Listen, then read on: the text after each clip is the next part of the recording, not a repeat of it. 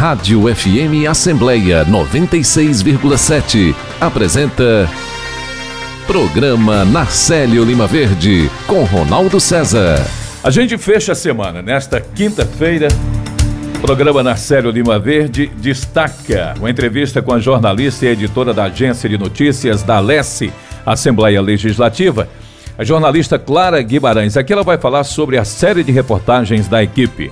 O repórter Silvio Augusto acompanha toda a movimentação da casa. Hoje tem sessão ordinária e ele traz para gente o que acontece aqui na Alesse.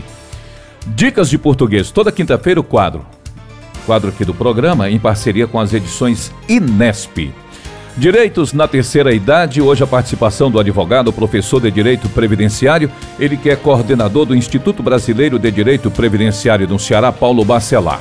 O Paulo vai falar sobre os requisitos para ter direito ao BPC. BPC é o benefício de prestação continuada e ele vai dar destaque nisso aqui, detalhar é, esse assunto. Tem um outro quadro, Vida e Qualidade. A gente recebe a secretária dos Direitos Humanos e da Assistência Social, de Sobral, Andressa Coelho.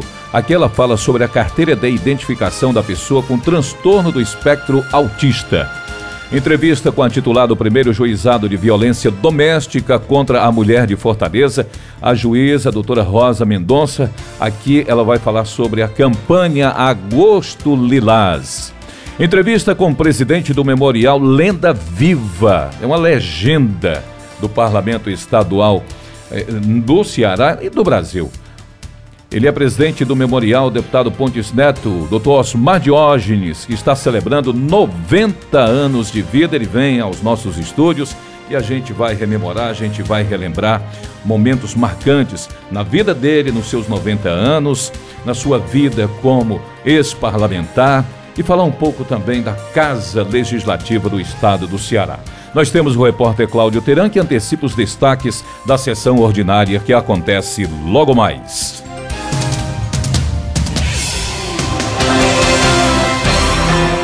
O programa Narcélio Lima Verde já está no ar. Seguimos juntos até nove, nove e pouco. Há várias formas de você acompanhar o programa. A FM Assembleia está no site da Assembleia Legislativa. Encontre a gente também no aplicativo Rádiosnet, está disponível aí no seu celular.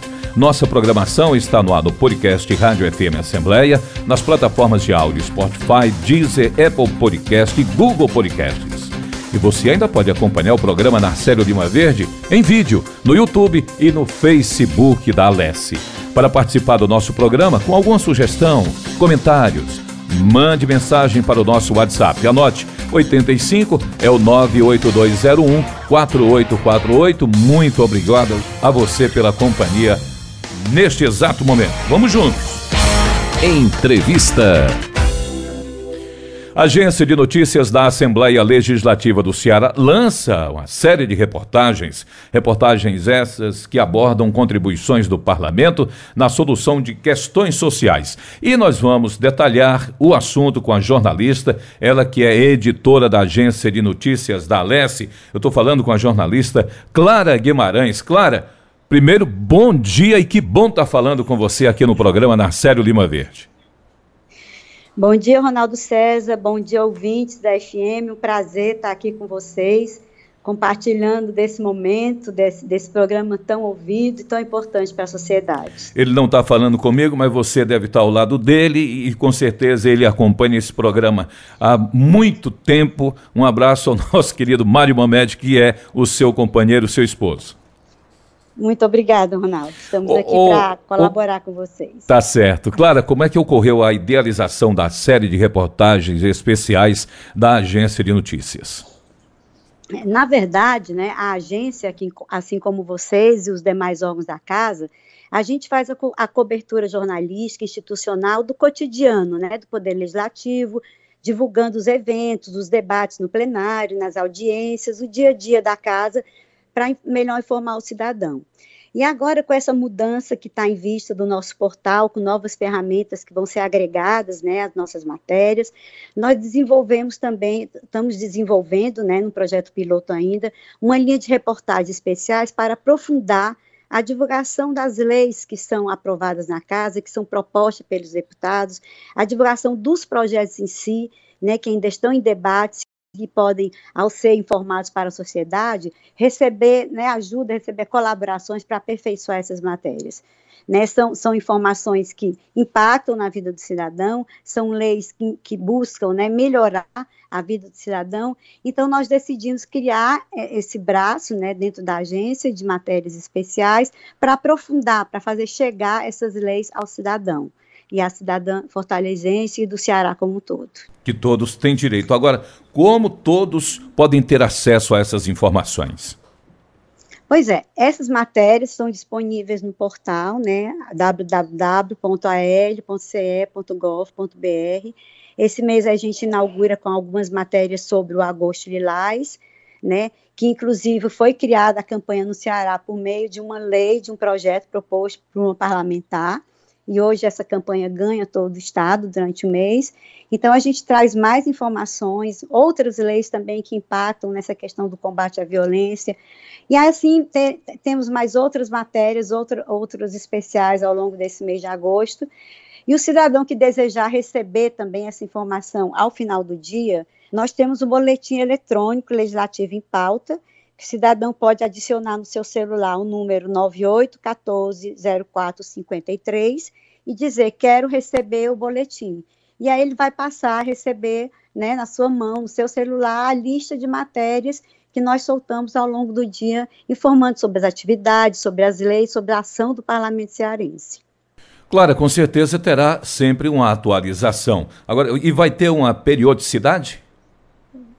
Sim, nós estamos, a cada mês, né, a gente tem um planejamento de matérias que vão ser tratadas nessas reportagens, é, é, que elas estão relacionadas aos temas que estão em debate na sociedade naquele mês, né? Então a gente tenta linkar é, esse tema com o que nós temos de produção legislativa, como é que a gente está agindo para potencializar, né, para agregar é, é, direitos a, esses, a essa temática, né? Então, por exemplo, esse mês nós temos o Agosto Lilás, Estamos saindo hoje com o Agosto Dourado, que é a campanha de incentivo ao aleitamento materno, onde a gente traz também a discussão sobre a doação do leite materno, né, que é uma coisa assim fundamental para a sobrevivência de milhares de bebês que estão aí em UTIs neonatais precisando desse leite. Então, nós estamos trazendo uma matéria sobre isso, com uma fala de pessoas dos bancos de leite, incentivando a população a doar e vamos também trazer uma outra pauta, que são os 10 anos da lei de cotas, né? que ampliou, né, que é, assim, é um marco regulatório que ampliou o acesso, né, do estudante da escola pública à universidade. Tem, temos projetos de leis que ampliam e que reforçam a presença desses alunos, né, por meio da lei de cotas, e nós vamos trazer essas informações nessa reportagem. Quem está acompanhando a nossa conversa neste momento, não deu para anotar o número do telefone para entrar em contato e, de repente, pedir uma matéria, uma informação, pedir mais detalhes. Qual é aquele número que você passou para a gente, ô Clara? Pronto, o número do nosso WhatsApp, né, boletim eletrônico via WhatsApp é o 98, é 85 uhum. 9814 uhum. 0453. 9814-0453. É. Nós temos também dentro do site, né, na página da agência de notícia, um file conosco, que o cidadão pode também por ali se comunicar conosco, sugerir pautas. Né, estamos abertos a, a, essa conversa com o cidadão e cidadã. Isso tudo pela página oficial da casa, que é o www.al.ce.gov.br. Isso, exatamente. Tá certo. Clara Guimarães, uma ótima quinta-feira, um bom dia para você e até uma próxima oportunidade aqui no ar nos microfones da Rádio FM Assembleia. Muito obrigada, agradeço demais essa parceria e vamos juntos, né, divulgar as ações do nosso parlamento cearense. Uma, o parlamento, talvez o parlamento, sem sombra de dúvida, mais transparente do Brasil. Um abraço. Um abraço.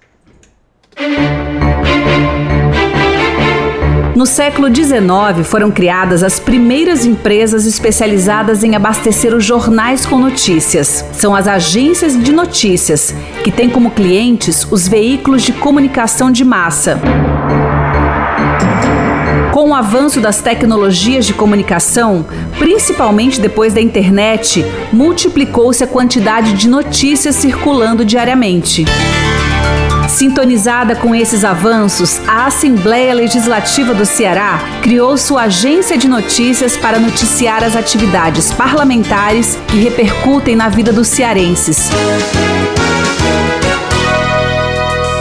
Além da atuação parlamentar, a agência de notícias divulga informações sobre os serviços e eventos promovidos pelo Poder Legislativo, de interesse do cidadão e do servidor, aproximando ainda mais o parlamento da sociedade. A notícia gerada em tempo real pode ser acessada a qualquer dia, hora e lugar. Além do noticiário de cada dia, os internautas dispõem de clipping eletrônico, de banco de imagens e do Fale Conosco, um caminho virtual para a pessoa cadastrada receber mensagens e se comunicar com as agências de notícias. E utiliza recursos do WhatsApp para transmitir informações de eventos e deliberações do Legislativo. Compartilhar iniciativas. Esta é a meta da Assembleia Legislativa do Estado do Ceará. Mixcloud. Rádio FM Assembleia 96,7. Com você, no centro das discussões.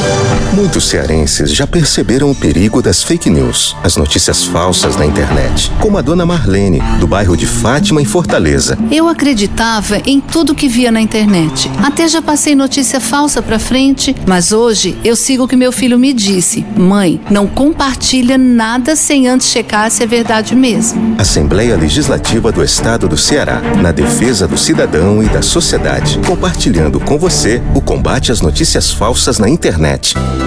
Direitos na terceira idade. 8 horas 16 minutos. No quadro de hoje, a gente recebe o advogado, ele é professor de Direito Previdenciário, coordenador do Instituto Brasileiro de Direito Previdenciário no estado do Ceará. Eu converso com Paulo Bacelar, a quem eu agradeço por disponibilizar um tempo e trazer informações e dicas importantes, principalmente para o público-alvo, que é o nosso idoso. Paulo, muito bom dia, seja bem-vindo. Bom dia, bom dia a todos os ouvintes da Rádio Assembleia. É um prazer estar aqui com vocês para a gente poder passar informações para a população, né? Informações importantes, onde o INSS com, com, com baixo nível de servidores é, diminuiu bastante a questão do, do atendimento às pessoas em relação a, a, dar informações. Então, a gente tem esse papel importante de, de divulgar é, informações sobre benefícios previdenciários. Estamos aqui para isso. E o rádio cumpre o seu papel de abrir espaço. O que é o BPC? Vamos começar logo por aí, porque muita gente fala nessa sigla, BPC. É. A gente sabe que é o benefício de prestação continuada, mas eu queria que você esclarecesse mais ainda. Ele tem vários apelidos, né? Verdade. o BPC, todo benefício que é uma aposentadoria, por exemplo, é um BPC, porque é um uhum. benefício de prestação continuada. A aposentadoria Isso. seria também prestação continuada. Mas, então hoje eu posso perguntar, se... você já recebeu o seu BPC? É, mas aí o BPC ficou é, ligado ao amparo social ao idoso. Isso. E também existe o amparo social ao deficiente físico. Ao uhum. deficiente. Uhum. Esse amparo não é um benefício previdenciário, é um benefício assistencial. Porque a, a Constituição de 88 ela criou a Seguridade Social, dividida em três: saúde, Seguridade Social, ou saúde, assistência social e previdência social. Onde a previdência social existem os benefícios da previdência, onde precisa de, de ter contribuições. Você contribui por um tempo, é, existe a carência mínima de cada benefício, e a pessoa se aposenta ou tem um auxílio doença, é, um salário maternidade, enfim, é, são vários benefícios da Previdência. Esse BPC, que é o amparo social ao idoso e também o amparo social deficiente, é um benefício da assistência social. É um, um, é um, um conjunto né, de serviços sociais, de direitos sociais criado pela Constituição, mas é um benefício que não precisa, não necessita necessariamente de contribuições. A contribuição ela vai ser indireta pela Seguridade Social, como eu expliquei, que é a saúde, previdência e assistência. Então, esses benefícios são da assistência social para as pessoas carentes, pessoas que estão em estado de miserabilidade, não são para todos. A Constituição selecionou quem tem direito a esses benefícios, né?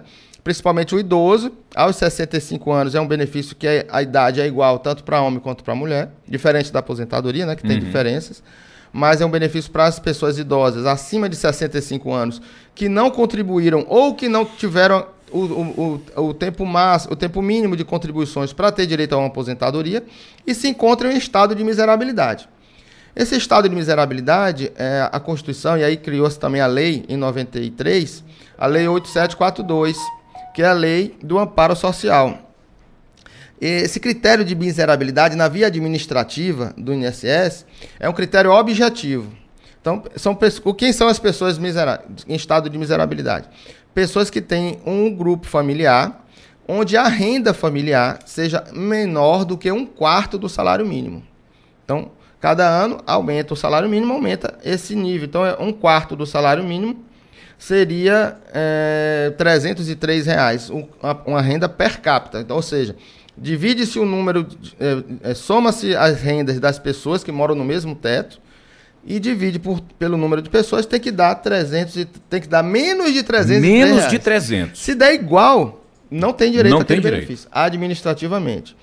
E aí, judicialmente, se as pessoas passam desse nível, por exemplo, um casal de idosos, onde um, o marido recebe R$ 1.500 e a mulher nunca contribuiu, pede um benefício. Uhum. Vai ser 1.500 dividido por dois, vai dar mais do que 303, o INSS vai negar. Esse casal está fora.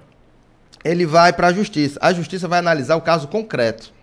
Então vai na casa, é, o juiz marca uma, uma, uma, assistência social, um assistente social vai na casa daquela pessoa, verifica que aquela renda é suficiente para eles se manterem, se eles não têm ajuda de filhos, uhum. né? Então se tem remédios que compram, então aquela renda não é suficiente para manter aquela casa. E aí também existem algumas é, ela, ela, ela é, flexibiliza essa questão da renda per capita, mas também cria umas, umas injustiças, porque o juiz, por exemplo, analisa se o quarto do, do segurado é bom, se ele tem uma cama boa, às vezes tem uma geladeira. Se tiver algum conforto em algum casa. Algum conforto, o juiz entende que não tem estado de miserabilidade. Então, é são um, um jogo que pode beneficiar aquela família uhum. que seja realmente miserável, esteja vivendo numa situação difícil, ou aquela que te, te, está numa situação difícil, mas enquanto ele trabalhava, por exemplo, ele manteve um nível bom na casa, né? A casa tem um certo conforto. Mas naquele momento, aquele, aquela renda não é suficiente para ele. Isso depende muito da pessoa que vai na casa. Também. É, a visão da, daquele assistente. A social, visão do assistente é. de chegar às mãos do juiz, justamente. Exatamente. Não, eu estive lá, pelo relatório que me passaram, a cama não é boa, não tem uma rede, é. né? Não já, tem um conforto. Para você ver, tem, já teve uma, um caso no nosso escritório que o, o juiz negou porque aí tinha uma a, a, a avó morava do lado e na casa onde, onde essa era uma criança, era uma, uhum. uma criança deficiente, é, olha só, pela perícia médica do INSS foi negado, foi considerada a renda baixa, mas foi negado pela perícia. Foi para a justiça, o juiz concedeu pela perícia, mas negou pela renda. Olha a coisa. Olha que coisa. Porque tinha um computador de mesa na casa dessa Já criança. é um luxo. Aí ele entendeu que não era caso para miserabilidade. Então, miserabilidade. depende muito do olhar do juiz, olhar humano, né? É, porque a, a Constituição flexibilizou essa renda, mas existe essa questão da renda ser analisada visualmente.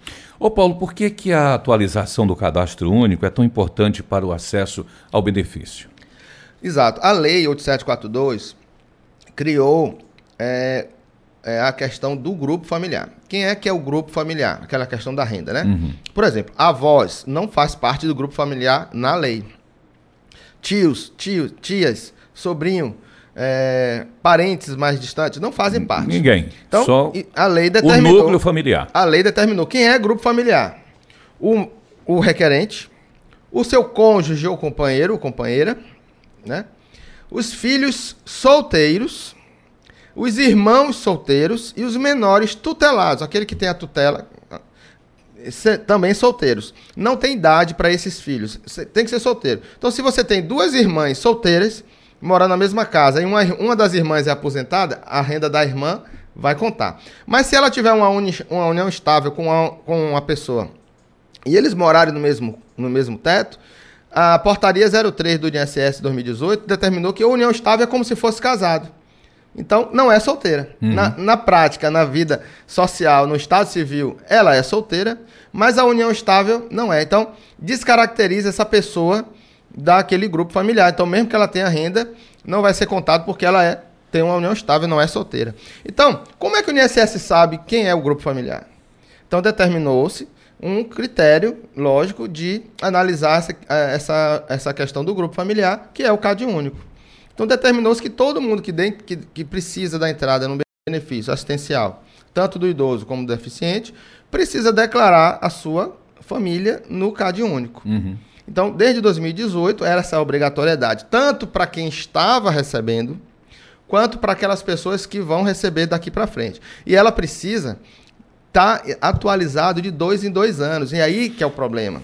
Primeiro, que quando ela dá entrada no benefício, aquele cadastro não está atualizado, vamos dizer que eu dei entrada no benefício hoje o meu cadastro tá, foi feito em 2017, não está atualizado. O INSS vai emitir uma exigência para ela ir lá no CRAS, onde é que é feito o CAD único, no CRAS, né, que é o Centro de Referência e Assistência Social. Todo estado tem, todo município tem. E aí ela precisa atualizar. Então tem que declarar a renda, renda, as rendas são geralmente declaradas, ou aquelas rendas que o INSS já sabe pelos sistemas corporativos. Por exemplo, uhum. se uma uhum. pessoa estiver empregada, lá no cadastro do INSS vai ter aquela informação de que aquela pessoa trabalha e que recebe aquela renda. Então ela vai ter que fazer isso.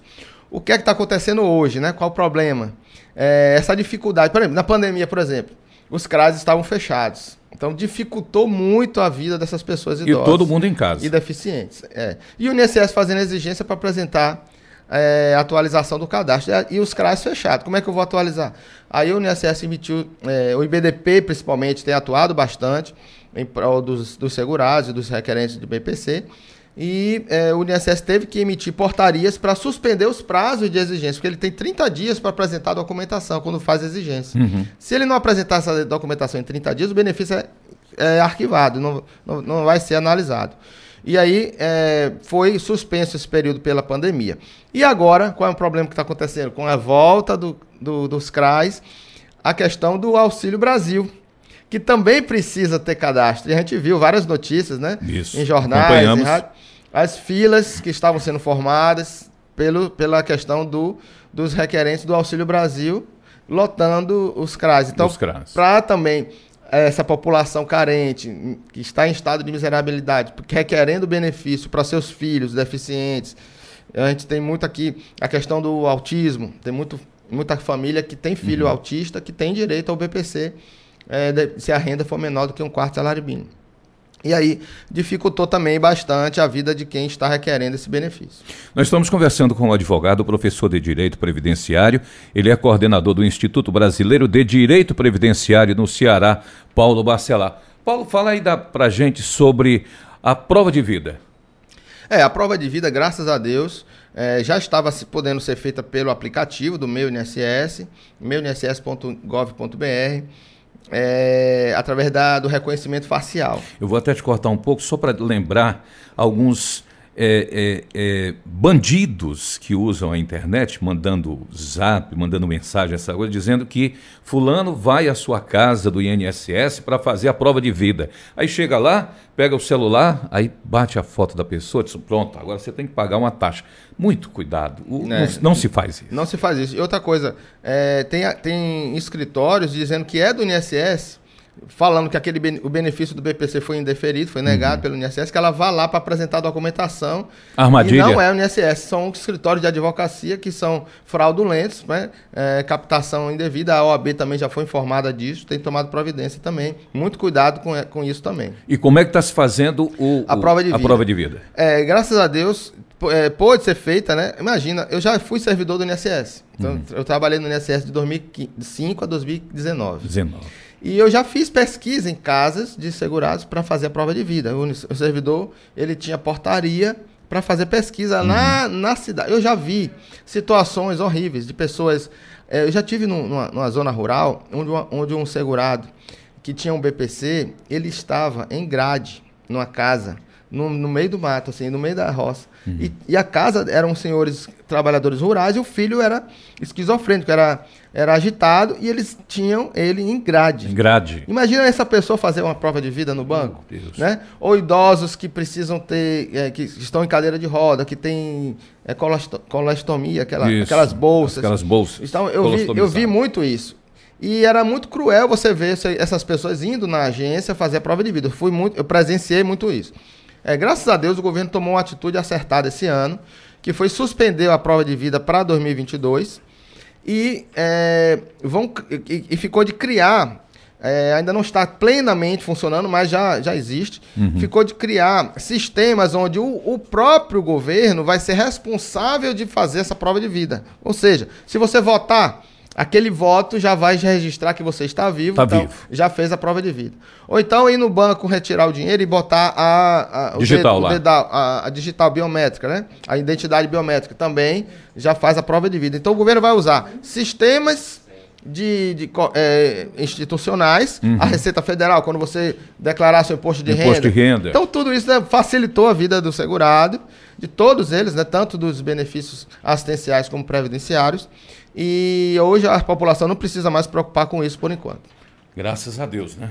Muito bom. Ô Paulo, mais alguma coisa a acrescentar? Tá tão bom o papo, a nossa conversa, é, né? Estamos sempre à disposição, se tiver alguma... A, a, a, a gente costuma dizer que o INSS é assim, piscou, mudou. Então, a legislação é previdenciária, ela muda muito tanto na fase administrativa, com portarias, uhum. memorandos. Uhum. Hoje o INSS não tem mais memorandos, mas tem portarias que alteram as portarias. Saiu agora há pouco aí a Instrução Normativa 128, com muitas informações, alterando várias regras administrativas, e a, e a, legislação, e a jurisprudência também muda muito.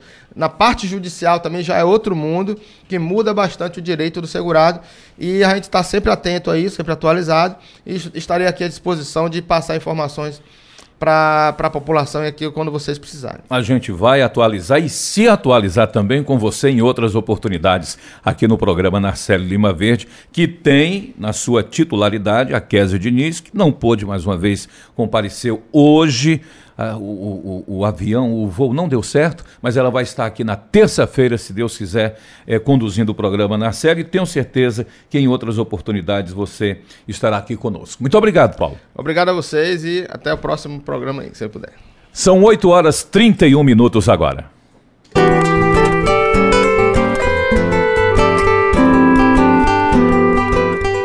Eu me programei para envelhecer eu percebi que eu queria é, mais 25 anos ou 30 anos de bem-estar na terceira idade. Eu regulo a minha vida é, em cinco pilares.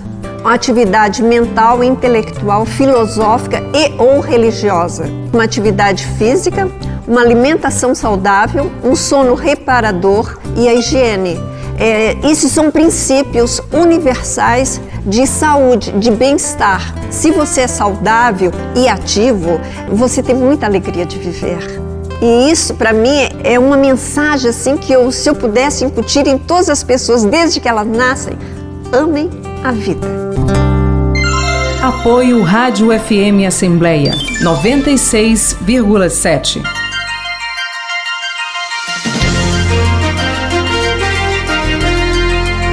A comunicação social da Assembleia Legislativa do Ceará é um complexo que envolve televisão, rádio, jornal, revista, agência de notícias e o núcleo de mídias sociais. O núcleo de mídias sociais é o setor especializado na comunicação instantânea, no acesso rápido, na troca de informações, nas perguntas diretas e nas respostas imediatas através do fanpage, do Twitter e do Instagram. A Assembleia aproxima-se do cidadão, dando-lhe acesso imediato ao que acontece no plenário e nas comissões, pesquisas de opinião, entrevista com especialistas e membros do poder público, visando o debate sobre temas relevantes para toda a sociedade cearense. Para isso, planeja, cria conteúdos, atualiza, monitora e avalia periodicamente o desempenho. Compartilhar iniciativas. Esta é a meta da Assembleia Legislativa do Estado do Ceará. Rádio FM Assembleia 96,7. Com você, no centro das discussões. Vida e qualidade. São 8 horas 33 minutos. Prefeitura de Sobral lança carteira de identificação da pessoa com transtorno do espectro autista. Vamos detalhar o assunto? Estamos recebendo a secretária dos Direitos Humanos e Assistência Social lá de Sobral, Andressa Coelho. Muito bom dia. Bom dia, Ronaldo César. Prazer recebê-la. Tá me ouvindo bem? Estou ouvindo bem. Você me ouve bem também? Muito, muito. Ô, Andressa, que fatores motivam essa iniciativa? Aliás, entre tantas iniciativas vindas de Sobral para o Estado e para o Brasil e o mundo, que fatores motivaram mais essa? Então, Ronaldo, quero antes aqui de responder também, cumprimentar aqui, desejar o meu bom dia para os seus ouvintes em todo o Ceará, especialmente para as pessoas que moram em Sobral, né? E especialmente mesmo ainda para os familiares e para as pessoas que têm transtorno do espectro autista, que é o que nós vamos conversar aqui agora, né? É verdade. Isso. Pronto. O que motivou? É... Bom, o que motivou é que a gente vem, né, ao longo desses anos, construindo uma gestão inclusiva, uma gestão que considera a diversidade, e aí a gente vem, né, discutindo com as famílias, com a sociedade civil, das pessoas que têm transtorno do espectro autista, com o conselho da pessoa com deficiência, e essa vem sendo a reivindicação, né? Porque a carteirinha é uma carteirinha de identificação das pessoas. Então, essa foi a motivação, assim, que essas pessoas passam, assim, ao ter a carteirinha, elas passam a ter prioridade numa série de serviços disponibilizados pela Prefeitura de Sobral. Andressa, vamos falar dos benefícios. Quais são os benefícios assegurados? Bom, a priori, essas pessoas elas passam a ter preferência na, nos atendimentos do centro de saúde da família, na, nos, nos CRAs, que são os Centros de Referência da Assistência Social, no supermercado, restaurante, farmácia, banco, elas passaram também a ter um passe livre para o transporte público da cidade. Elas passam a ter alguns direitos, né? E como ter acesso a esse documento? Bom, esse documento a gente está disponibilizando logo em breve eu, eu não vou arriscar aqui, né, dizer uma data exata, mas a gente está se organizando para, a partir de segunda-feira, disponibilizar um, um link no site da prefeitura, onde o cuidador, o familiar, o pai, a mãe, enfim, possa acessar e, e, e preencher né, os documentos que são exigidos pela lei, pelo decreto municipal, e pode solicitar a carteirinha. Nesse, nesse link, ela vai preencher uma série de informações, né? O nome, o RG, o CPF, a data de nascimento, o CID, o tipo sanguíneo da pessoa que tem transtorno do espectro autista e também informações sobre esse cuidador. Uhum. O nome, o telefone, o endereço. E aí, na ocasião, nesse site, a gente também vai solicitar para que essa pessoa que esteja fazendo essa inscrição, ela possa anexar alguns documentos comprobatórios. Aí a pergunta, né? A gente sabe que tem uma série de pessoas que não têm acesso à internet ou que vai ter uma, alguma dificuldade para fazer essa inscrição. Então, nós é, fizemos aqui uma parceria com a Secretaria Municipal de Educação para que em todas as escolas municipais, são 76 escolas, né? é, tem uma, terá uma pessoa de apoio, em geral a professora do AEE, que já é uma professora que acompanha as crianças que têm transtorno do espectro autista, para que, essas, que nas próprias escolas as famílias possam estar fazendo esse cadastro. Assim também como nos CRAs. Então, a família que mora numa localidade, num distrito, ela não vai precisar se deslocar para a sede para procurar um lugar distante. Na própria escola que o filho já estuda, também terá esse apoio para a inscrição da uhum. carteirinha. Isso. Ô, Andressa, para o lançamento dessa carteira de identificação da pessoa com transtorno do espectro autista, com certeza foi feito um levantamento. Aí na cidade de Sobral, quantas pessoas serão beneficiadas? Olha, a gente está considerando, assim, numa primeira leva, em torno de 200 carteirinhas concedidas.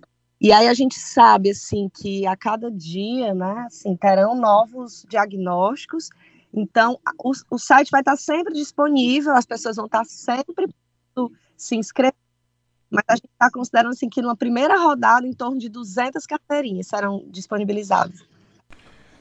Andressa, de parabéns, você, toda a equipe. Nós só temos que agradecer e torcer para que esse projeto é, da Prefeitura de Sobral, que lança a carteira de identificação da pessoa com transtorno do espectro autista, seja copiado para outros municípios, outros estados, enfim, é de suma importância neste momento, porque vai beneficiar não só o autista, mas seus familiares. Muito obrigado a você, Andressa. Um abraço, bom dia. Um abraço, obrigada também, viu? Ela é secretária dos Direitos Humanos e Assistência Social de Sobral. 2 de abril é o Dia Mundial de Conscientização do Autismo. Foi com meu irmão especial com quem eu aprendi mais do que com qualquer outra pessoa. Aprendi a ser mais paciente, aprendi que o amor é mais importante do que qualquer outra coisa no mundo. Aprendi a não dar importância aos ignorantes que preferem prevalecer na ignorância. Feliz Dia do Autismo. Apoio Rádio FM Assembleia 96,7. Entrevista. Osmar Diógenes é presidente do Memorial Deputado Pontes Neto, vice-presidente do Lar Torres de Melo, membro efetivo da Academia Maçônica de Letras, ocupa a cadeira que tem Farias Brito como patrono. Nasceu em Messejana. Na política, elegeu-se deputado em quatro legislaturas. Exerceu as funções de redator e editor. O escritor também foi coordenador de mobilização política da Secretaria do Governo do Estado, assessor parlamentar da Secretaria do Governo junto à Assembleia Legislativa, presidente do Instituto de Estudos e Pesquisas sobre o Desenvolvimento do Estado do Ceará. O ex-parlamentar elaborou um detalhado resgate da história política do Ceará na Assembleia Legislativa. Eu vou parar com o currículo, porque aí leva o programa, leva o dia e a gente não para. Vamos conversar com ele, com que já está aqui conosco. Doutor Osmar Diógenes, parabéns em nome de toda a equipe da Rádio FM Assembleia. O senhor sempre colaborou, desde a fundação da Rádio FM Assembleia, e nos seus 90 anos de existência não poderia ser diferente. Receba um abraço fraterno, bem apertado de todos nós que fazemos a comunicação, não é só a Rádio Assembleia, a comunicação desse parlamento e o senhor tem muita história para contar, sua e dele também. Seja bem-vindo, bom dia. Meu cordial bom dia a todos os ouvintes da rádio e aos meus colegas de trabalho, a quem estive durante mais de um ano, o meu estimável amigo e inesquecível companheiro Marcelo Lima Verde. Então eu me considero em casa. Estamos em casa e podemos iniciar o nosso diálogo. Vamos iniciar falando justamente do, do, grande equipamento, não só do estado do Ceará, do Brasil, da América Latina e do mundo, que é o Memorial Pontes Neto. Doutor Osmar, fale um pouco do nosso Memorial Pontes Neto, as iniciativas coordenadas pelo senhor. E toda a equipe, claro. Eu vou iniciar desde os primeiros momentos dessa, dessa, desse prazer de, de, de coletar notícias, o passado eu sou oriundo da sede antiga ainda, da Assembleia, o prédio do, do presidente José Martins de Alencar. Nós estamos de mudança aqui para este prédio e eu, na, varanda do, do, do, do, casarão, olhando assim para baixo, e vim para passar uns carrinhos com muitos papéis. E curioso que sou, como matuto, né? Eu me aproximei e verifiquei que eram as atas da Assembleia do Império que estavam sendo levadas para queimar para jogar fora. O nosso, a nossa história, o nosso passado, a nossa vida.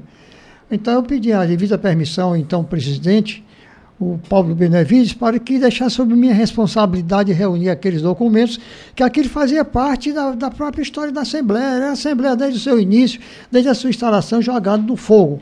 E ele concordou, e daí surgiu a ideia do Memorial da Assembleia Legislativa do Ceará, que foi instalado em 1997 todo esse tempo nós estamos aqui à frente do, do, do, do memorial, tentando ajudar da nossa parcela de trabalho, uma vez que eu sou servidor da Assembleia, e não estou fazendo mais que é minha obrigação, a de cidadania, uhum. é de prestar ao Ceará essa recuperação da memória que estava nas gavetas, em, em, caixões, em, em, caixas, totalmente perdidos esses dados.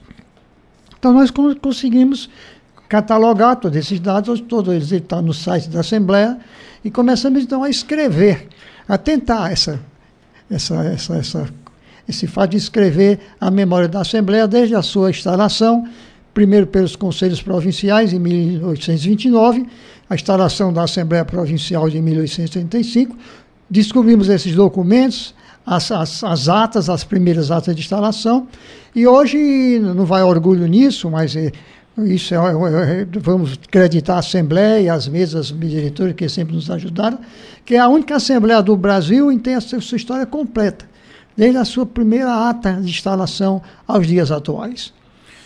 Nós estamos aqui com o Dr. Osmar Diógenes, ele é presidente do Memorial Pontes Neto, uma lenda viva da história do parlamento cearense, e eu tenho certeza que é assim para colecionar essas conquistas do parlamento estadual. Isso desde 7 de abril, é uma data importante, doutor Osmar, 7 de abril? É, então vivemos, nós vivemos aqui do, do passado, né? A nossa, a, nossa, a nossa matéria de trabalho é o ontem. É aquilo que passou e que precisa, precisa ser resguardado para, para gerações futuras. Todas as datas importantes do Ceará passaram pela Assembleia Legislativa. Foi, a Assembleia sempre foi o grande palco das decisões mais importantes do Ceará. Então nós cuidamos de toda essa história que já passou, mas que está presente e que nós devemos levar até as gerações futuras para que possam entender o verdadeiro sentido do poder legislativo do Ceará. E eu falei a data 7 de abril porque foi da instalação da primeira Assembleia Provincial. Era na Praça da Sé, não foi? É, um lugar, um lugar chamado Casinha, ali na Travessa Baturité, ao lado da, da da Sé, da Igreja Sé, da Sé. Lá foi instalado em 1829 o Conselho Provincial. Uhum. Nós temos essa ata, temos a, a, a, eleição da primeira mesa diretora, temos a biografia de todos eles. E posteriormente, e, mas posteriormente as, as, os conselhos provinciais foram transformados por um, um ato aditivo do, do Diogo Antônio Feijó e transformadas em assembleias provinciais. Aí houve a transformação a, de, do Conselho Provincial e Assembleia Provincial em 1835. É a data exata da instalação do Poder Legislativo no Ceará. Pois é, da Praça da Sé, foi aí para a Praça do Ferreira, depois São Paulo. Do, foi para a Praça do Ferreira, um sobradão lá, dos antigos. Nós estivemos também é, um, um, um período muito longo ali no, no Palacete de Martiniano de Alencar, até que no governo do coronel Adalto Bezerra foi resolvido se construir uma nova sede. E eu acompanho esses trabalhos desde as suas raízes. Doutor Osmar, nesses seus 90 anos, o que, que o senhor destaca assim na vida do parlamento estadual? Mais importante que o senhor lembra até hoje? Eu sei que foram muitos momentos marcantes na vida de um parlamento é, como o do Estado do Ceará, que eu acho, eu vou repetir o que disse há pouco, que é talvez o parlamento Talvez não, com certeza é o parlamento mais transparente que nós temos no Brasil. Veja só, você começando pela comunicação, onde tudo é feito aqui ao vivo né, as sessões ordinárias, as sessões solenes, os debates, as audiências públicas, as comissões, tudo aqui ao vivo. Quer dizer, uma transparência. A nossa comunicação, muito grande hoje, abrange tudo nesta casa. Quer dizer, o povo do estado do Ceará, do Brasil e do mundo acompanha ao vivo o que acontece dentro do parlamento. Uma sessão que dura três, quatro, cinco horas às vezes, no plenário 13 de maio, tudo ao vivo, sem tirar nem pôr, nem acrescentar absolutamente nada. Isso sim é orgulho para todos nós. O que, é que o senhor destacaria nesses seus 90 anos eh, de vida pública, a gente pode dizer? Eu seria injusto se escolhesse um fato ou outro durante todo esse período de minha vida. Eu nasci numa, numa, numa família de atividade política no Ceará desde, de, desde a sua povoação, desde a povoação do Vale do Jaguaribe, em 1600 1953, quando nasceu o Domingos Paz Butão, e ele depois foi o primeiro grande cultivador do médio Jaguari. Desde então, minha família está, está, está atuando naquela área. Então, Eu já sou a quarta geração na Assembleia. O meu bisavô era deputado do Império, deputado provincial. A minha família está sempre ativa na, na, politicamente na região. Então eu estou aqui quase a, minha, a continuação da minha casa. O meu segundo lar tem sido realmente a Assembleia Legislativa do Ceará. Doutor Osmar Diógenes, tem uma curiosidade aqui, entre tantas curiosidades, aliás, o, o Teran deve estar acompanhando a gente, e ele tem o dicionário da política. Eu, o, o senhor fala aí que já está na quarta geração, com certeza alguém da sua família eh, participou também, eh, ou não, se não participou, mas conviveu também. Hoje a gente só tem uma mesa diretora, mas nós teve, tivemos período de termos três mesas diretoras. É verdade isso? É, exatamente. Explica aí pra gente. É, as divisões nas lutas administrativas pela mesa da Assembleia. É, uma se, se reunia na, na parte Sobradão, do, do, do Martiniano de Alencar, outra embaixo, e a terceira no café que tinha em frente. Nós tivemos essa dissensão. E não foi só essa, não. Tivemos mais duas dissensões, a última quase ao final do período imperial. Nós tivemos várias dissensões, inclusive com a instalação da Assembleia Legislativa no Juazeiro. Nós tivemos quase dez meses com a sede da Assembleia Legislativa, presidida pelo Flávio Bartolomeu, em Juazeiro do Norte. Então, esse fato está registrado na, nos nossos livros. Nos anais da casa, a gente tem momentos alegres, graças a Deus, muito mais alegres, né? festivos, mas também tem uns momentos tristes, marcantes na história de um parlamento como esse que nós vivemos e convivemos com ele diariamente. Na vida pessoal, a gente faz questão até de apagar as tristezas. Né? Ah, a tristeza não leva a nada. Aconteceu, deixa para trás. Mas o que acontece num parlamento como esse fica registrado. Não fica? Tudo é, fica é, registrado. É história, é história. É história. É história, tem que ficar registrado. Por exemplo, a história o doutor Osmar Diógenes é um dos grandes oradores desta casa. Este momento não é só de tristeza, porque o que desce a terra ao seio da terra-mãe é a sua parcela material desse complexo divino de corpo e alma. Apagada em suas narinas o sopro de Deus, fica a sua legenda de trabalho, a sua herança, o seu amor, o seu camusim, a sua família, aos seus filhos e aos seus parentes, os seus exemplos de virtudes cívicas. Eu sei que o momento é de tristeza, é de se chorar saudades. Levai para as vossas casas uma herança inovidável que os ladrões não roubam e que as traças não comem, preceito bíblico. Levarão para suas casas a imagem de um homem lutador que vai se transfigurar eternamente na presença dos seus filhos, dos seus netos, dos seus bisnetos pelo tempo enfim. E enquanto isso, as suas obras também permanecerão. Doutor Osmar, foi uma despedida muito emocionante de Murilo Aguiar. Muito difícil talvez um dos momentos mais tristes e talvez mais constrangedor de toda a minha atividade política. Era a eleição para a presidência da mesa, aí a mesa dividida entre seguidores da Vigílio Távora e já já uma parte sob o comando político de Gonzaga Mota. E nós tivemos a eleição para presidente da mesa, comandava o grupo aqui da, do Tavorista, o nosso inesquecível Aquiles Pérez Mota. Houve a eleição em fevereiro, aquele ano triste, e o fato é que eu, eu fui convidado para membro de, de, de, de acompanhador da, da, da apuração da, daquele ato. E eu vou comentar isso porque já passou, né? Já está, eu, eu, não gosto muito de comentar isso, mas eu tenho o filme, eu tenho o título filme de toda a sessão e, e guardo a certeza de que, que eu eleito foi o nosso amigo Aguiar, não foi o Castelo de Castro. Ao iniciar, era, a mesa era composta desse que, que eles falam agora, o Osmar, o Aquiles Pérez Mota e o João Viana. Então, me lembro bem, se você me permitir a lembrança. Pois não. É, o Aquiles ao meu lado, é, disse, Osmar, hoje passa em cima do meu cadáver e o governador não elege o presidente desta casa. Eu disse, por que aquilo? Porque eu vou mostrar como ele não elege. E consta, consta não, era um empate, deu e dava um empate na divisão exata do, dos dois lados. E, então ganharia a eleição o mais idoso. Consta que numa das, das, das, das células entregues a um dos grupos do, do Gonzaga Mota, fizeram um traço vermelho atrás, para inutilizar o voto e, consequentemente, quem ganhasse, ganhava com a diferença de um voto. E eu fui, então, destinado para apurar as, as, as, células.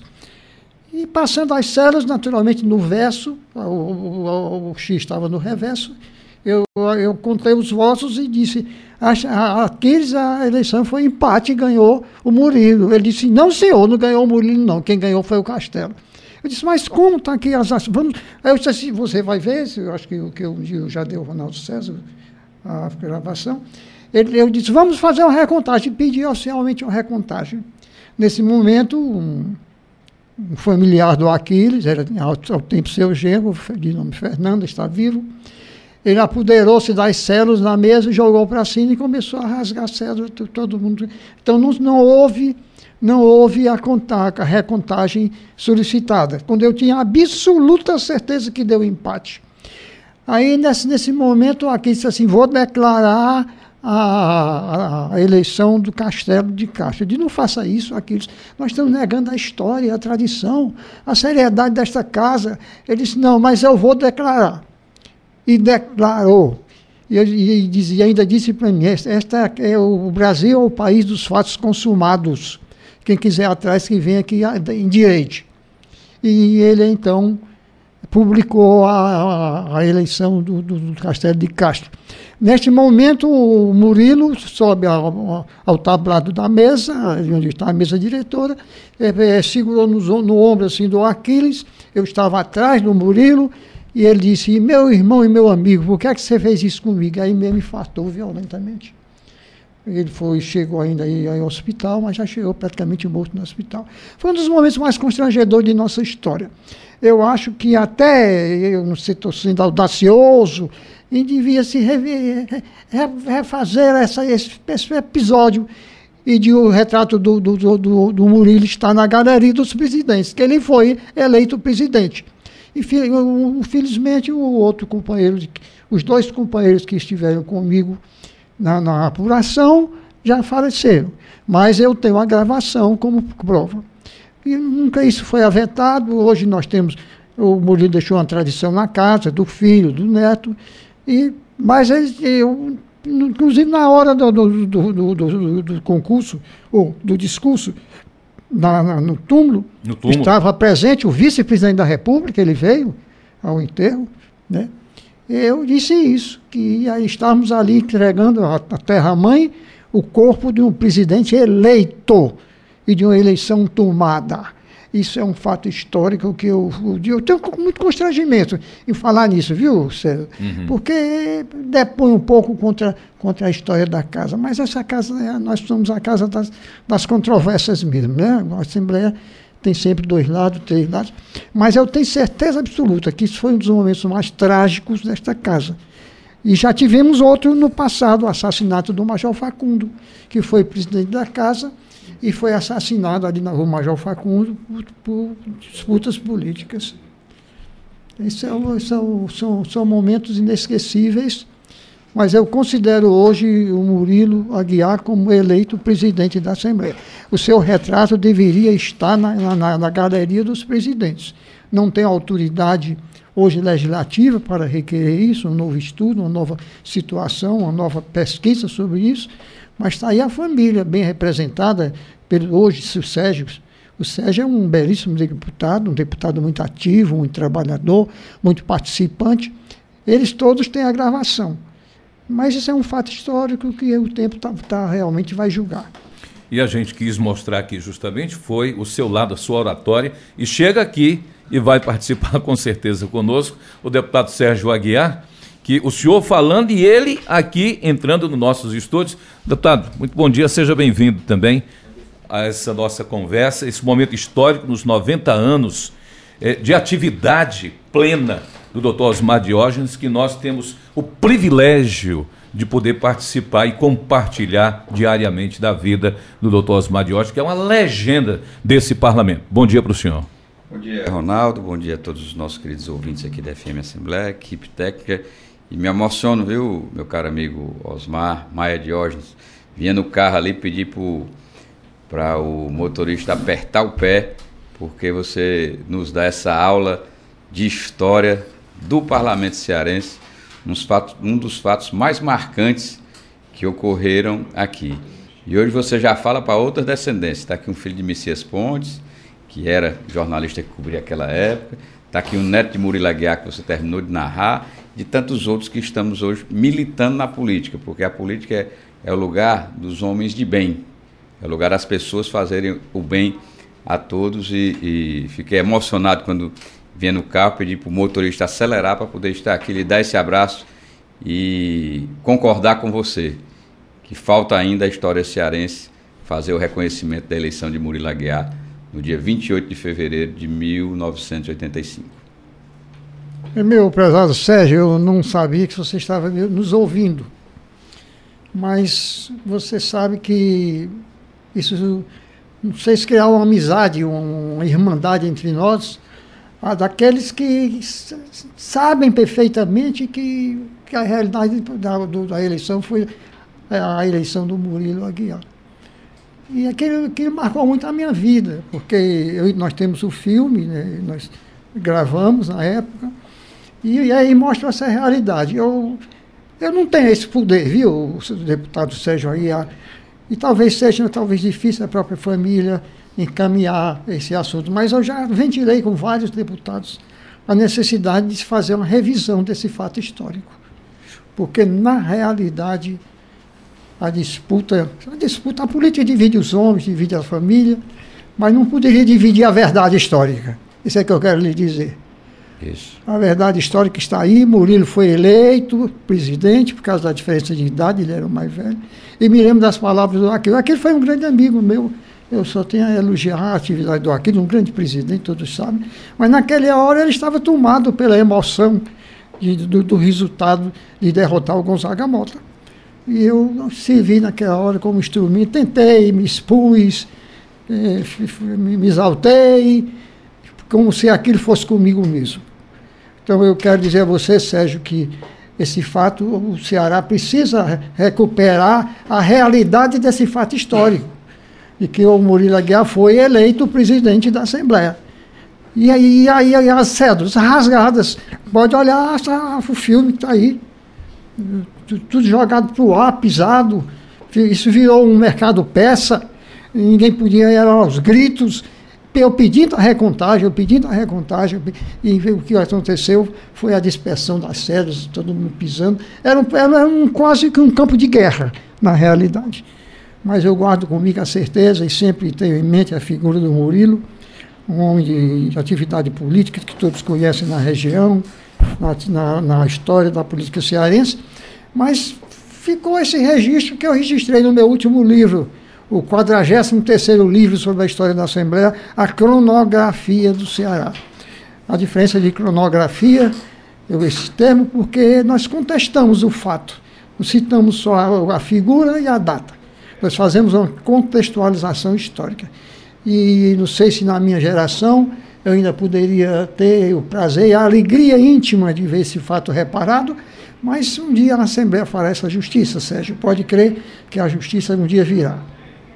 Até vamos apresentar um projeto de lei para que isso possa vir ser dado andamento e esse fato seja registrado e o erro corrigido. A, a, a Assembleia representa o povo cearense e certamente deveria reparar isso que ocorreu. Por isso que quando chega aos 90 anos a gente tem o privilégio de beber dessa, dessa fonte, né? Dessa legenda, dessa lenda viva do nosso parlamento, que é o doutor Osmar Diógenes. Ô César, a Assembleia Legislativa do Ceará hoje é um padrão nacional. Não é por mim não, Sérgio. Eu só fiz o meu trabalho de cidadão, eu sou servidor da Assembleia, é, dou esse exemplo de trabalho aos 90 anos, você sabe, todo dia eu estou na Assembleia, eu tenho saúde, minha saúde mental está tá formidável e tal. Então eu, eu cumpro aqui a minha, a minha missão, mas eu tenho 43 livros contando toda a história da Assembleia, inclusive o período da Revolução, as atas estavam perdidas, nós conseguimos é, é, encontrar essas atas. Ali são fatos históricos, um livro de consulta. Eu até cito um fato aí com um companheiro do Instituto Ceará, um, um nome muito conhecido, Nireis, todos vocês conhecem. E eu, eu telefono para o Nireis perguntando se ele recebeu o livro, e ele disse, eu recebi, mas não vou botar na biblioteca. Eu pensei que era uma, uma, uma postura negativa. E ele disse, não, mas porque agora é um livro de cabeceira da historiografia cearense. Porque o que está ali é o que está contado, vivido e muitos dos seus atos assistidos. Eu estou aqui, minha primeira é, é, é, aproximação com a Assembleia Legislativa foi em 1970. Eu fiz quase seis eleições para deputado estadual, fui suplente duas vezes, fiz uma eleição para vice-prefeito, sempre convivi na política e, e saio com um número, um número muito grande de amigos porque aprendi a fazer amigos, aprendi a respeitar o cidadão. Eu nunca, eu nunca passei para o lado pessoal das discussões no plenário. Eu gostava, eu gostava de falar, né? eu gostava, eu nasci com esse dom. Um dos grandes tribunos que essa Assembleia teve. É, e nasci com aquilo, talvez herança paterna, né? Mas eu estou muito feliz em, em, che em, chegar, em chegar a esta idade, é, é, dando, dando exemplo um exemplo de, de, de, cidadania, de respeito à Assembleia. E digo mais, eu queria que o grande público soubesse o sacrifício de um deputado.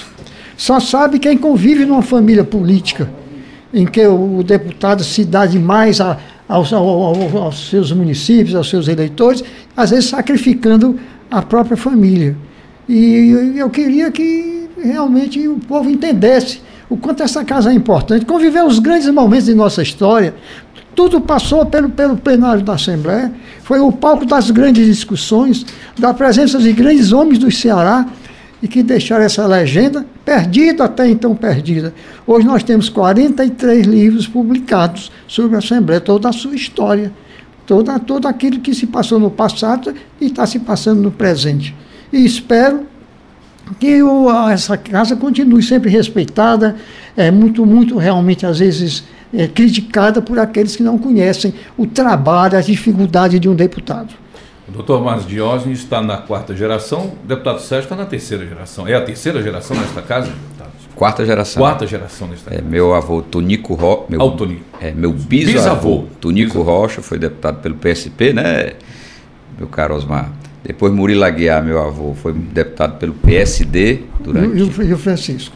É, e o meu pai, Francisco Aguiar, também foi deputado por cinco mandatos. E eu agora estou aí para que no próximo dia 31 de janeiro encerre o meu quarto mandato. E, e Sérgio, eu, eu, sou tão chegado à, à, Assembleia que até casei com a filha de um deputado, viu? Olha aí, tá vendo? para, porque só quem pode aguentar o deputado é uma mulher especial, viu? e, um, e um fato curioso hum. é, Osmar, que está retratado nos seus livros, é que na Constituinte de 1947, meu bisavô, Tonico Rocha, deputado pelo PSP, e meu avô, Murilo Aguiar, Murilo deputado pelo PSD. Então, minha avó, Dona Maristela, era filha e esposa de deputado no mesmo mandato. Então, nós nascemos, com, com eu digo sempre a, aos meus filhos, eu nasci, naquele tempo assim, usava muito balançar o bebê no, uma rede, uma redezinha de, de né? Eu tive minha rede balançada pela política, mas sempre eu fiz política numa área muito difícil, que todo o Ceará conhece a história do Jaguaribe, não deixei inimigos, tive muito sacrifício na vida, a política me, me levou a momentos dificílimos de decisão na vida. Eu tive inclusive um momento em que o registro, em que era casado, né, casei com uma moça do Rio de Janeiro, e nós tivemos um problema muito sério, um assassinato do prefeito nos meus braços. Ele foi assassinado. E quando eu telefonei para casa dizendo à minha ex-esposa, então, que iria levar o corpo do Expedito Leite para Iracema, quando foi assassinado, com um tiro na cabeça, ela me veio, ela me propôs uma decisão difícil. Ou, a, a deste momento, ou eu ou a política. E eu levei a o corpo, enterrei, uma cidade estava vazia, porque disseram que quem fosse ao, ao túmulo morreria também, e que eu já saí daqui com, com a medida do caixão, que telefonamos para minha casa, e realmente naquele momento, quando eu voltei, a família tinha ido embora. Eu convivi esse momento difícil, muito difícil na minha, então por isso que eu tenho a Assembleia como a minha casa, o, o meu segundo lar. E tive o cuidado de refazer um casamento com a, com a filha do deputado Aristides Ribeiro, que todos conhecem, foi, foi constituinte em 47, foi, foi diretor da casa, diretor do serviço jurídico. Eu me sinto muito feliz, viu, Sérgio e, e César, porque eu, eu fiz a, simplesmente a minha obrigação. Eu não fiz mais do que isso. É, combati o bom combate, guardei a fé, estou pronto a trabalhar até o último momento, até me botarem para fora daqui. Porque eu, eu, eu faço meu Agora mesmo estou compondo dois livros, já estou a legislatura e um livro, um livro de, de de, de, acompanhamento passo a passo do memorial, que está sendo até organizado pelo, pelo o, o meu prezado Carlos Pontes. Então, a vida, a vida nossa é essa. Espero continuar trabalhando pela Assembleia e que isso sirva, sirva de exemplo. Que eu quero ser um exemplo positivo. Eu acho, diz a minha concepção espírita, de que todos nós viemos à Terra com uma missão eu, tenho, eu quero cumprir minha missão até o fim com dignidade, com respeito. Não tenho herança para deixar para a família. Bens imóveis nenhum eu tenho. É, só, se eu o mesmo para educar os meninos. São sete, né? E eu estou feliz e satisfeito. Tenho um bom ciclo de amigos na Assembleia. E estou satisfeito e feliz. E o presente quem ganha somos todos nós, de poder participar nos 90 anos de vida. E eu tenho certeza que a gente vai ainda conviver e participar de muitas alegrias ao lado do Dr. Osmar Diógenes, agradecendo por abrilhantar também esse momento, representando é, todo o parlamento, é, toda a mesa diretora, os 46 deputados aqui, o deputado Sérgio Aguiar. Muito obrigado. A, a história viva da política cearense, do nosso parlamento estadual temos aí, graças a Deus, esse grande baluarte que é o nosso querido Osmar Diógenes. Tem uma frase do Dr. Osmar Diógenes com relação ao memorial que ele sempre diz: o nosso passado em dia. Ô, ô Sérgio, é, eu, eu, fiz algumas faculdades, né? E entre elas é, de teologia. E eu no, no, no, no, no portal da faculdade tinha uma frase que eu jamais esqueço. Cada dia que passa, os vivos são cada vez mais guiados pelos mortos. Então eu guardei essa frase e acredito que nós estamos aqui de passagem, temos um, uma obrigação a cumprir em vida. Acredito que há uma outra vida além da sepultura, aqueles que se foram olhando por nós em outras moradias de Deus. E eu estou muito feliz, sou um homem feliz. Eu quero, eu quero deixar para a minha, minha família uma herança de, de, de um homem tentado, tentei a vida toda ser correta, tentei a vida toda ser uma vida cidadã, não somente na doutrina espírita, mas também na maçonaria, onde eu fui três vezes grão-mestre estadual, nos meus, nas minhas atividades filantrópicas. Então não tenho o que reclamar da vida. Por quê? Porque perdi a visão? Não foi só eu que perdi a visão. Então apenas a, pandemia acabou com a minha visão, mas eu estou firme aqui na Assembleia, trabalhando todo dia, cumprindo os meus horários, escrevendo e ajudando esta casa até onde puder, com muito respeito aos deputados, principalmente às mesas diretoras que me prestigiaram ao curso desse período, desde a instalação em 1997 do memorial até hoje. Nós já estamos com 40, agora já vai para o 44 livro, e que isso será a nossa história, que os nossos pósteros poderão vir aqui e pensar quem foi o deputado Sérgio Aguiar. Somente o que está registrado vai ser, vai ser a informação que se tem. Eu, na minha modéstia, posso dizer que imortalizamos todos os deputados, 1.666 deputados, Sérgio, já passaram nesta casa, viu? Todos perdidos os nomes, né? Isso. 96 padres que foram deputados, eu escrevi um livro sobre isso. Então eu estou satisfeito e feliz. Eu quero que você eh, pode, o ouvinte que esteja ouvindo, que a minha vida seja um, um, um pouco de exemplo de cidadania, de respeito, de carinho, de amor por todos. A minha família é a família universal. O meu irmão são todos aqueles que comigo convivem. Eu quero deixar o meu abraço amigo a todos aqui da rádio e deixar um abraço espiritual para o, para o Anacélio Lima Verde, meu companheiro, meu amigo, meu grande é, é, é, com, que estive com, na série várias vezes nesse programa, o César está lembrado, né, César? Nós fazíamos um programa de manhã de quase de meia hora, e dizer a todos que estou feliz, sou um homem feliz, chego aos 90 anos feliz, e querendo ainda trabalhar até Deus me dar forças. Parabéns, parabéns. A todos, todos que fazem a comunicação da Assembleia Legislativa, todos os parlamentares, todos os servidores. Devemos muito essa legenda, essa lenda viva do Parlamento Estadual, que eu digo, repito, o mais transparente do Brasil. Assembleia Legislativa do Estado do Ceará. Por favor, Carlos. Gostaria de nome toda a equipe, Ronaldo, falar um pouco do Dr. Osmar que não é um chefe.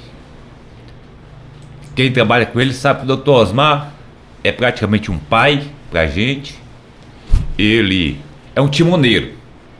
Dá orientação e a gente segue o, o rumo que ele orienta. Então, é um grande prazer.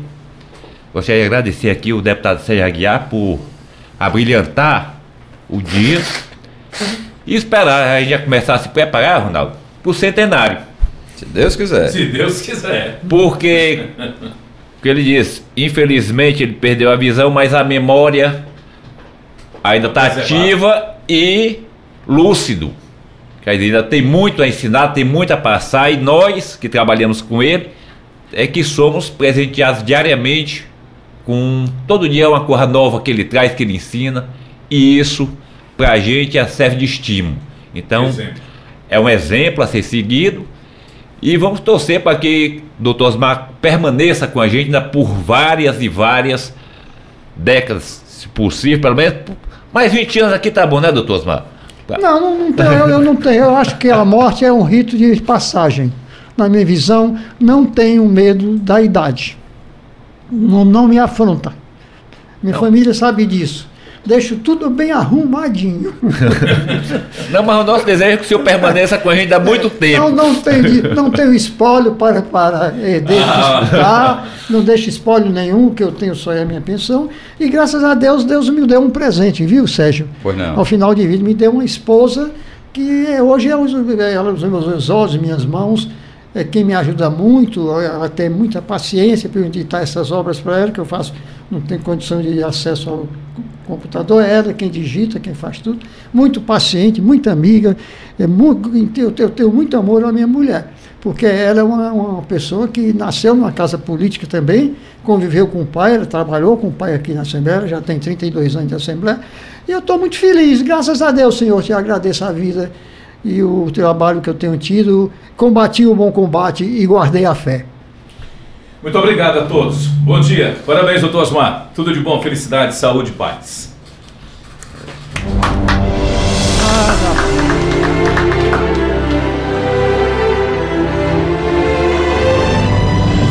Caleidoscópio, com seus espelhos mágicos, enaltece a era republicana e contagia o visitante com o colorido dos nossos símbolos, além de movimentar imagens que expressam a riqueza cultural de nossa terra e nossa gente. O caleidoscópio é uma das atrações do Memorial Deputado Pontes Neto, da Assembleia Legislativa do Ceará. Existem outras, expostas em um labirinto traçado pela memória do parlamento e por documentos e objetos que estiveram nas mãos de gerações que nos antecederam. Logo na entrada do memorial, os tempos iniciais do Brasil independente, com a Constituição, partidos políticos, personagens e fatos que agora estão nos livros. Em seguida, uma exposição sobre a Assembleia Provincial, com revelações sobre o nascimento e evolução do poder legislativo no Ceará, além de desenhos e maquetes dos locais onde a Assembleia funcionou durante o Império e a República. O fio da meada nos leva a registros do decorrer do tempo, com espaço para cearenses ilustres e para os deputados que presidiram a casa.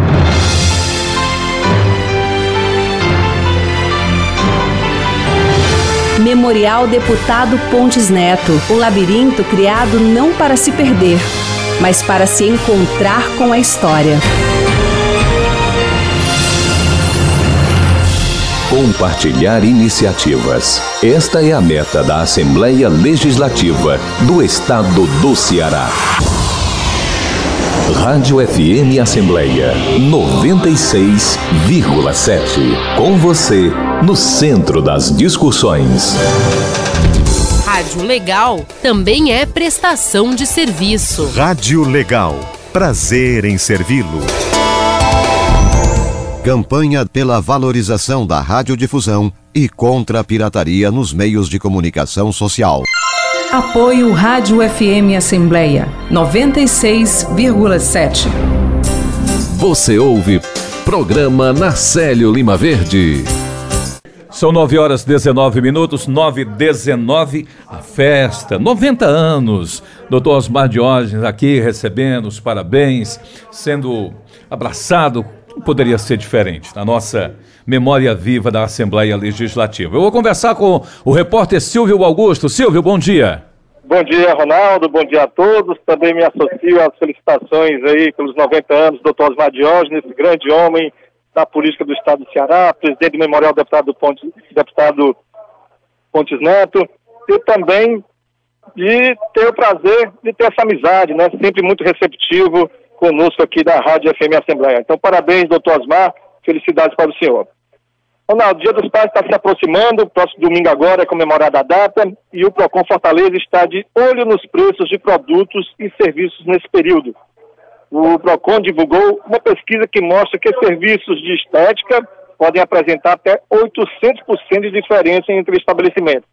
Não só serviços de estéticas, como outros produtos em geral né, que estão sendo comercializados nesta época do ano em comemoração ao Dia dos Pais. E para falar sobre o assunto, falar da pesquisa que o PROCON tem feito e do alerta que o PROCON faz aos consumidores, Estamos aqui com o doutor Ayrton Melo, coordenador jurídico do PROCON Fortaleza. Bom dia, doutor Ayrton. Bom dia, bom dia, Ronaldo, bom dia a todos os ouvintes da FM Assembleia. O PROCON, é, dentro da sua política de educação para o consumo, costuma realizar pesquisas no sentido de deixar o consumidor bem informado acerca dos preços que estão sendo praticados no mercado de consumo, na perspectiva de contribuir com o orçamento dos consumidores, dando ao consumidor a oportunidade de analisar esses preços e adquirir os produtos ou contratar serviços da melhor forma possível, de maneira mais econômica. O PROCON detectou 800% de diferença entre os estabelecimentos de estética aqui em Fortaleza. É, o PROCON, ele visitou 15 bairros, é, estabelecimentos em 15 bairros, um total de 20 estabelecimentos, entre produtos e serviços. Na área específica de serviço, nós encontramos uma variação é, de um determinado serviço em torno de 800%, entre um bairro de classe média alta, no caso Aldeota, e o valor mais elevado e o, o bairro de classe média baixa, no caso o Cristo Redentor. Nesse Dia dos Pais, um dos produtos também que são mais é, comercializados são os eletrodomésticos. Também foi encontrado um percentual de alta diferença? Nós encontramos variações específicas. No caso do cortador de cabelo, nós encontramos uma variação de 102%, de 67% para smartphones e também variações é, consideráveis na aquisição de é, televisores. Então, é sempre bom que o consumidor fique atento.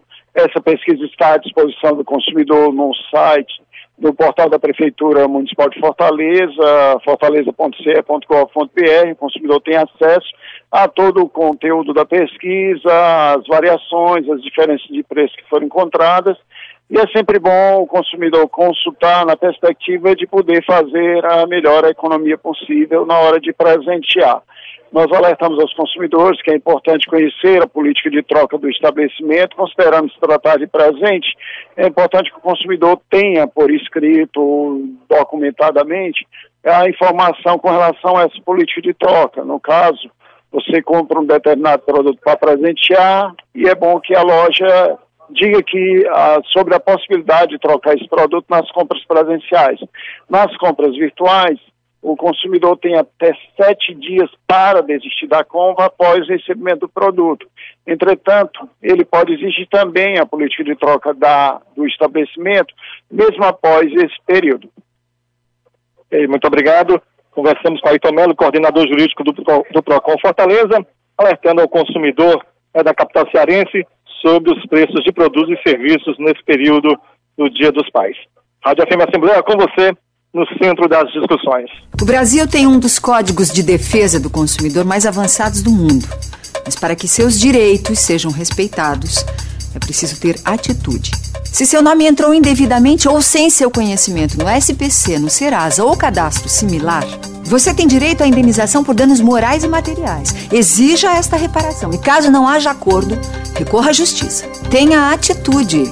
Saiba mais sobre seus direitos no site do IDEC, www.idec.org.br.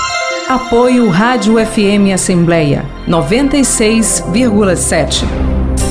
Você ouve Programa Narcélio Lima Verde. São 9 horas 23 minutos. Vamos à dica de português de hoje. Você acompanha o quadro do programa Narcélio Lima Verde em parceria com as edições Inesp. Edições Inesp. Dicas de português. Olá, sou a professora Vânia Soares, das edições Inesp da Assembleia Legislativa do Estado do Ceará. E a nossa dica de português de hoje é sobre quando usar as locuções à medida que, com o acraseado, e na medida em que. À medida que, com o acraseado, é uma locução proporcional, que significa à proporção que, ao passo que, ou conforme. Por exemplo, os preços deveriam diminuir à medida que diminui a procura. Na medida em que é uma locução causal, que significa pelo fato que, uma vez que. Por exemplo, na medida em que se esgotaram as possibilidades, o projeto foi vetado. Portanto, não se usa à medida em que e na medida que. Até a próxima Dicas de Português das edições Inesp. Às 9 horas 25 minutos, para fechar o programa, nós temos a participação do repórter Cláudio Teran, que acompanhava também toda a movimentação, toda a festa, toda a alegria, não poderia ser diferente dos 90 anos dessa lenda viva do Parlamento Estadual, que é o doutor Osmar Diógenes. Bom dia para você, Teran, que bom tê-lo também na nossa equipe. Muito bom dia, Ronaldo. Obrigado aí pelas palavras. E de fato, o doutor Osmar Diógenes é uma legenda da, da política cearense, da história política cearense. É um homem de uma biografia riquíssima, né? uma pessoa que foi tudo. Né? Ele foi jornalista, e ele é documentarista, ele atuou em órgãos de imprensa importantes aqui Compositor, da capital. inclusive. É. Né? Não, ele tem tantos talentos que o Paulo Diógenes é filho dele, é um dos maiores talentos da arte no Ceará. É verdade. O doutor Osmar Diógenes, tem, tem gente que não sabe, foi ele que criou o IMPA aqui no estado do Ceará, que é o Instituto de Línguas da Prefeitura de Fortaleza. O Memorial Pontes Neto, que é uma idealização dele, é E uma hoje- referência. É uma referência, né? Uma referência de estudos, de, enfim, tudo foi dito aqui, Ronaldo, e parabéns a você pela condução dessa entrevista histórica de hoje aqui com o Dr. Osmar Diógenes. Teremos hoje na sessão plenária oradores inscritos para falar em um expediente que deverá ser movimentado pelos debates e repercussões da pauta política. Isso a gente já vem sentindo no começo dos trabalhos do segundo semestre. O primeiro orador inscrito é o deputado Manuel Duca. Nós temos também inscrição do deputado David Raimundão. O deputado Heitor Ferrer está inscrito para falar também. E o deputado Silvio Nascimento. Esses parlamentares estão com o tempo confirmado no primeiro expediente da sessão de hoje, Ronaldo. E você acompanha tudo. Estou presente. Um abraço, Teran. Muito bom dia. Chegamos ao final do programa desta quinta-feira. Fechamos, na realidade, a semana, né? Terça, quarta, quinta. A Késia, com certeza, eh, estará de volta na próxima terça-feira, na condução do programa Narcélio Lima Verde. Chegamos ao final e recebemos a jornalista e editora da agência de notícias da Lesse, a jornalista Clara Guimarães, falou sobre a série de reportagens da equipe. Conversamos também com o deputado o ex-deputado Osmar Diógenes, que celebra seus 90 anos de vida e a gente tem o privilégio de participar, de conviver com ele e toda a equipe do Memorial. No quadro Direitos da Terceira Idade, recebemos o coordenador do Instituto Brasileiro de Direito Previdenciário no Ceará, Paulo Barcelá, explicou, entre outros ah, detalhes, os requisitos para ter direito ao BPC, que é o benefício de prestação continuada. O repórter Silvio Augusto acompanhou os principais acontecimentos da Alessi. O Teran fechou aí trazendo a sessão ordinária. Daqui a pouquinho vai começar em link com a TV Assembleia e você acompanha também. Falou inclusive dos oradores que estarão, aliás, que estão inscritos e estarão se pronunciando no plenário 13 de maio. Muito obrigado por nos acompanhar durante o programa. É para você que a gente faz esse trabalho todos os dias. 24 horas, uma programação voltada para você ouvinte, que agradecemos de pronto. Para você que nos acompanha nas redes sociais, a produção está sempre vinculada no YouTube e no Facebook da Assembleia. Estamos em podcast. Você pode nos encontrar nas principais plataformas de áudio, como Spotify, Deezer, Apple Podcasts, Google Podcasts. Basta procurar Rádio FM Assembleia e se inscrever. Siga a gente. Além aqui de Ronaldo César, a equipe do programa Narcélio Lima Verde reúne na apresentação Kézia Diniz, vai estar de volta aqui a titular do programa na próxima terça-feira. Na coordenação, Tassiana Campos. Na produção, Laiana Vasconcelos. Os repórteres Silvio Augusto e Cláudio Teran. A direção de vídeo é de Rodrigo Lima. A operação multimídia, César Moreira. Rafael Luiz Azevedo é o gerente geral da nossa Rádio FM Assembleia. Participe do programa por meio do nosso WhatsApp, é o 98201 4848. Muito bom dia, muito obrigado. Uma excelente quinta-feira a você que está na programação da Rádio FM Assembleia. Daqui a pouquinho nós teremos a sessão ordinária ao vivo para você acompanhar.